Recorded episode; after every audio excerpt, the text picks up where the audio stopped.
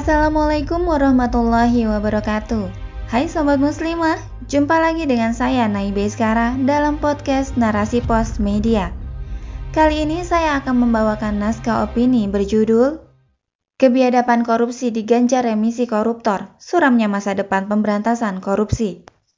Oleh Nur Jamilah SPDI, kontributor tetap narasipos.com.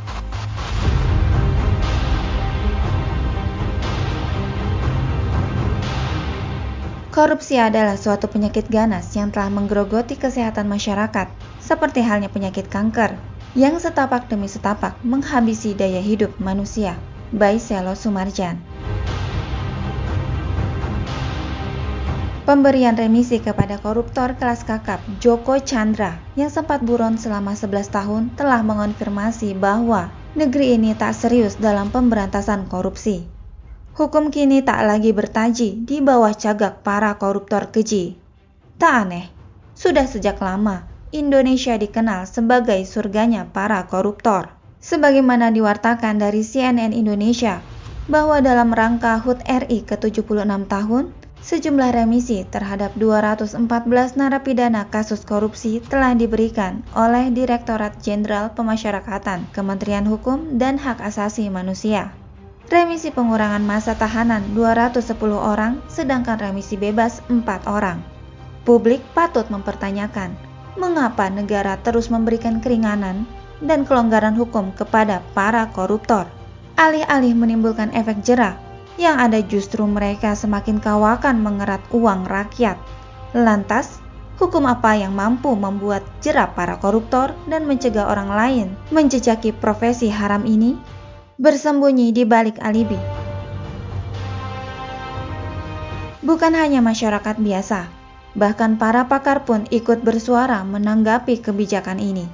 Misalnya saja, Laode M. Sharif, mantan pimpinan KPK yang menilai keputusan itu merusak image penegak hukum dan diduga melanggar PP nomor 28 tahun 2006. Namun, Direktur Jenderal Pemasyarakatan Kemenkumham Reinhard Silitonga menepis tuduhan itu. Dia berdalih, pemberian remisi ini merupakan bentuk apresiasi dan penghematan anggaran negara. Dengan remisi kepada 134.430 narapidana ini, negara berhemat sekitar 205 miliar rupiah.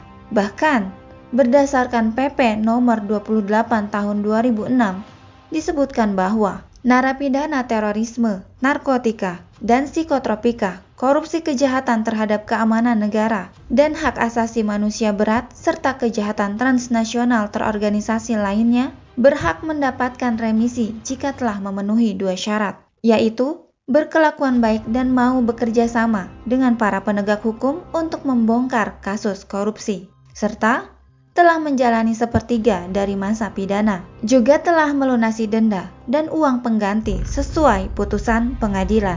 Alasan tersebut tampak janggal, mengingat potret buram Joko Chandra yang telah melakukan tindak korupsi dalam kasus Bank Bali. Setelah vonis dijatuhkan, dia minggat dan sempat buron selama 11 tahun. Tak kapok, dia bahkan melakukan suap kepada penyelenggara negara, di antaranya Jaksa Pinangki dan Irjen Napoleon Bonaparte agar bisa kembali ke Indonesia dengan nihil hukuman. Apakah ini yang disebut berkelakuan baik dan kooperatif? Jika keadilan itu masih ada, seharusnya Joko Chandra dihukum lebih berat karena telah menghalangi proses hukuman dalam waktu lama, bukan malah diapresiasi dan pemberian remisi. Ini semakin membuktikan bahwa hukum tumpul ke atas, tajam ke bawah. Potret buram korupsi dari masa ke masa. Secara historis, akar korupsi di Indonesia telah tumbuh berkembang dalam tiga fase sejarah. Pertama, fase zaman kerajaan. Literatur sejarah kerajaan Nusantara, semisal kerajaan Majapahit, Singosari, Mataram, Kutai, dan lain-lain syarat dengan konflik kekuasaan dan motif untuk memperkaya diri. Adanya orang suruhan atau abdi dalam yang bersikap asal bapak senang untuk menarik simpati raja merupakan embrio lahirnya kalangan oportunis yang berjiwa korup yang diwariskan pada generasi selanjutnya. Kedua, fase zaman penjajahan. Praktik korupsi telah merasuki sistem sosial politik bangsa ini. Tabiat korupsi telah ditanamkan company selama tiga setengah abad. Caranya dengan mengangkat tokoh-tokoh pribumi untuk menjadi komprador. Mereka tega menarik upeti dan menindas sesama rakyat pribumi demi memuluskan kepentingan penjajah. Tak ubahnya seperti Dracula sang penghisap darah, penjahat berdarah dingin yang tega memangsa kaumnya sendiri agar tetap survive. Ketiga, fase zaman modern. Sejak penjajah hengkang dari negeri ini, Indonesia boleh saja dikatakan merdeka secara fisik, namun mentalitas kolonial sudah terlanjur mendarah daging pada bangsa ini. Sebut saja budaya KKN, korupsi, kolusi, dan nepotisme masih langgeng hingga saat ini.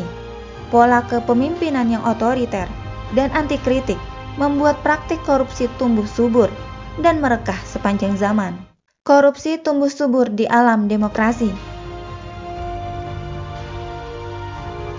Kasus korupsi yang melibatkan pejabat negara memang sudah turun-temurun, terlebih sejak demokrasi bersemayam di negeri ini. Kasus korupsi tak pernah padam. Pasalnya, demokrasi menjadi lahan gembur untuk budidaya korupsi. Mekanisme pemilihan pejabat yang bertele-tele dan berbelit membuatnya mahal di ongkos. Bayangkan saja, biaya yang perlu disiapkan paslon yang mengikuti pilkada tidak kurang dari satu miliar rupiah. Dengan biaya sefantastis itu, mungkinkah tercover dengan merogoh kocek sendiri? Big no. Akhirnya, paslon mengemis dana pada pengusaha atau korporasi. Tentu saja, hal tersebut bagai gayung bersambut. Inilah yang diinginkan korporasi memberikan uluran tangan bagi para paslon dengan lobi-lobi politik. Di sinilah terciptanya budaya korupsi dan risuah yang mengakar. Pejabat terpilih terbenam dalam kubangan lumpur korupsi. Bahkan, bentuknya semakin canggih. Bukan sekadar korupsi uang, tapi juga korupsi kebijakan atau politik transaksional. Korupsi uang dilancarkan untuk memperkaya diri dan keluarga demi membiayai gaya hidup bak sultan. Korupsi kebijakan dengan cara melegalisasi undang-undang sesuai pesanan dan kepentingan korporasi. Ini cara terbaik melunasi utang-utangnya di masa kampanye. Indonesia sendiri, sejak zaman Orde Lama hingga saat ini, telah menerbitkan aneka peraturan perundang-undangan dalam upaya pemberantasan korupsi. Perdana pengesahan dimulai dari peraturan pemerintah pengganti Undang-Undang Nomor 24 Tahun 1960 hingga Undang-Undang Nomor 30 Tahun 2002 tentang Komisi Pemberantasan Tindak Pidana Korupsi. Namun, itu semua tak mampu menyurutkan tindak korupsi yang sudah terlanjur mendarah daging. Bahkan, Pelemahan terhadap lembaga ini terus dilakukan dengan mendepak pegawainya yang idealis dan berprestasi dengan bola panas TWK dan memandulkan tupoksi kerja KPK melalui undang-undang. Bahkan, mantan koruptor akan diganti istilahnya menjadi penyintas koruptor dan diberdayakan untuk menjadi penyuluh dan pemberi testimoni. Memalukan, sungguh. Sistem demokrasi ini memang habitat asli dari para koruptor. Persoalan korupsi memang bukan sekedar kebobrokan moralitas individu bangsa kita, tapi ini erat kaitannya dengan sistem yang diberlakukan di negeri ini. Demokrasi merupakan metode baku untuk memuluskan hegemoni sistem kapitalisme di negeri ini. Sementara korporatokrasi, yakni persekongkolan antara penguasa dengan pengusaha, sengaja dibuatkan panggung megah yang tak tersentuh hukum. Memelihara sistem kapitalisme demokrasi sama dengan membudidayakan korupsi. Khilafah cegah dan berantas tindak korupsi. Islam hadir di muka bumi dengan keparipurnaan aturannya. Islam bukan hanya dijadikan agama, tetapi juga ideologi. Ideologi Islam diadopsi oleh suatu sistem pemerintahan yang khas bernama khilafah. Khilafah inilah yang menyatukan seluruh muslim dengan memperlakukan syariat Islam kafah dan mengemban dakwah di berbagai penjuru dunia. Walau demikian, warga negara khilafah tidak hanya muslim, tapi juga non-muslim. Korupsi dalam pandangan Islam dianggap sebagai suatu kejahatan besar yang harus ditindak tegas. Oleh karena itu, khilafah memiliki seperangkat aturan untuk mengantisipasi atau melibas pelanggaran ini, yakni pertama, memberikan gaji yang memadai untuk memenuhi kebutuhan para pegawai dan tanggungannya, agar mereka tidak merasa kekurangan dan mencari celah untuk mendulang harta haram dari korupsi. Sejatinya, khilafah akan memenuhi seluruh kebutuhan warga negara, baik itu pejabat ataupun rakyat biasa, dengan mekanisme tidak langsung pada pemenuhan kebutuhan primer individu, sandang, pangan, dan papan, dan mekanisme langsung pada pemenuhan kebutuhan primer kolektif, yakni menggratiskan biaya pendidikan, kesehatan, dan keamanan. Kedua, ketakwaan individu dan amanah menjadi syarat diangkatnya pejabat dan pegawai negara. Ini menjadi self-control yang besar karena akan dimintai pertanggungjawabannya. Allah telah menegaskan dalam Quran Surat Al-Mu'minun ayat 8 yang berbunyi, Dan sungguh beruntung orang-orang yang memelihara amanat-amanat, melaksanakan kewajiban-kewajiban, menepati janjinya baik kepada Allah maupun kepada manusia. Ketiga, proses pengangkatan pejabat dan pegawai yang mudah, praktis, dan tidak berbelit, sehingga tak berat di ongkos politik. Tidak perlu berkolaborasi dengan korporasi sehingga menghasilkan korporatokrasi. Para pejabat juga tidak diperkenankan berbisnis agar aman dari politik kepentingan. Keempat, membentuk badan pemeriksa keuangan. Salah satu tugasnya adalah menghitung kekayaan sebelum dan sesudah menjabat. Bila terjadi penambahan harta yang tidak wajar, akan diusut tuntas dan ditindaklanjuti dengan instrumen hukum. Kelima, menindak tegas pelaku korupsi dengan beragam hukuman seperti stigmatisasi, peringatan, penyitaan harta yang dikorupsi, pengasingan, cambuk, hingga hukuman mati. Tidak ada remisi atau pengurangan hukuman dalam Islam. Persoalan korupsi akan terus menggerogoti negeri ini tanpa ampun.